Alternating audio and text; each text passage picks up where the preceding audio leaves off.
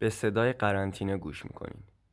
روایت تحریریه آنلاین پیوست از کار، زندگی و فناوری در دوره دورکاری.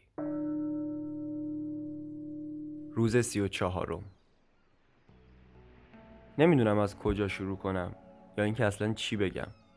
فقط می‌دونم یک هفته گذشته رو رو خودم کار کردم که از سختی های کار، فشارهای روحی و روانی و تمام بدبختی هایی که تو سال 98 سرمون اومد حرفی نزنم. به نظرم بسه.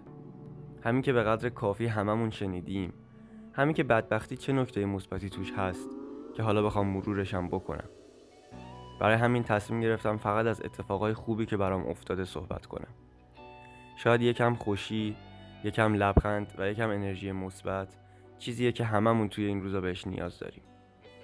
من می‌خوام از خوبی های قرنطینه بگم از تاثیرات مثبت و فرصت هایی که برام ایجاد کرده.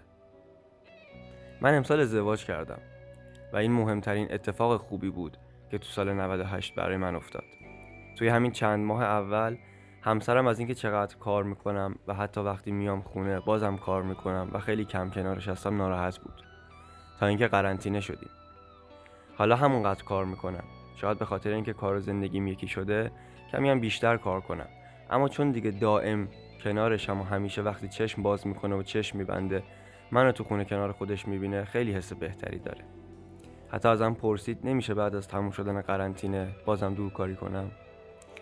کسایی که منو خوب می‌شناسن می‌دونن رابطه من با موسیقی به چه شکله. موسیقی قسمت جدا نشدنی زندگی من بوده و هست. آمارهام نشون میده که به طور متوسط من روزی 60 تا ترک یا به عبارتی 3 ساعت موزیک گوش می‌کنم. تقریبا از نیمه دوم سال 98 که با تمرکز و جدیت بیشتری وارد تحریریه پیوست شدم آمار موسیقی گوش دادنم به شدت افت کرد و من تقریبا روزی یک یا دو ترک بیشتر موسیقی گوش نمی‌دادم. نمی‌دونم چرا ولی فکر می‌کنم تمرکز سابق رو ندارم یا اینکه محیط تحریریه طوریه که نمیشه مثل قبل دائم هنسفری تو گوشم باشه. اما باز تا اینکه قرنطینه شد الان هم دارم همون کارا رو انجام میدم ولی خیلی بیشتر موزیک گوش می‌کنم و اون آرامش از دست رفتم حالا برگشته. توی تحریریه به خاطر تعامل زیادی که با بچه ها داشتم و به اقتضای شرایط تمرکزم خیلی پایین بود برای نوشتن. وقتایی هم که مستاصل می شدم و می‌خواستم پناه ببرم به اتاق آرش همیشه می‌دیدم یکی قبل از من پناه برده و خلاصه همیشه مجبور بودم گزارش ها و خبرها و بررسی محصولاتم رو بیارم خونه و توی خونه انجامشون بدم. تا اینکه حالا توی قرنطینه تو سکوت محض دوست داشتنیم و با صدای موزیک ملایم مورد علاقم به اندازه یک هفته می‌تونم توی یک روز مطلب بنویسم.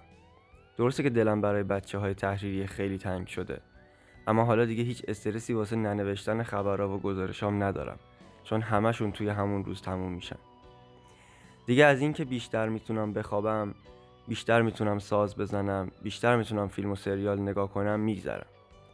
اما خب انقدر یک طرفه به داستان نگاه کردنم درست نیست. پس بهتر یکم از کمر دردهام به خاطر شرایط روی زمین نشستنم و اینکه بعد از 6 ساعت پشت لپتاپ قوز کردن تمام عضلاتم خشک میشن و خواب میرن یکم گله کنم. البته اینم با داشتن یک میز و صندلی خوب حل شدنیه ها. ولی خب باید کلی برای اینکه کجای خونه جاش بدم انرژی بذارم. با همه اینا به نظرم اگه بتونم تنبلی رو کنار بذارم و کمی توی خونه بالا پایین بپرم و ورزش کنم این مشکل رو هم برطرف می‌کنم. قرنطینه باعث شد من خیلی برای دوستان و عزیزانم دلتنگ بشم. اما تکنولوژی و انواع و اقسام چتهای متنی، صوتی و تصویری تا حد این دلتنگی ها رو جبران کرد. اما از اون طرف قرنطینه باعث شد کیفیت زندگی کردنم کیفیت کار کردنم و آرامش درونیم خیلی بالاتر بره. برای همین امیدوارم قرنطینه و این شرایط ناخوشایند زودتر تموم شه. اما دورکاری من همچنان ادامه داشته باشه.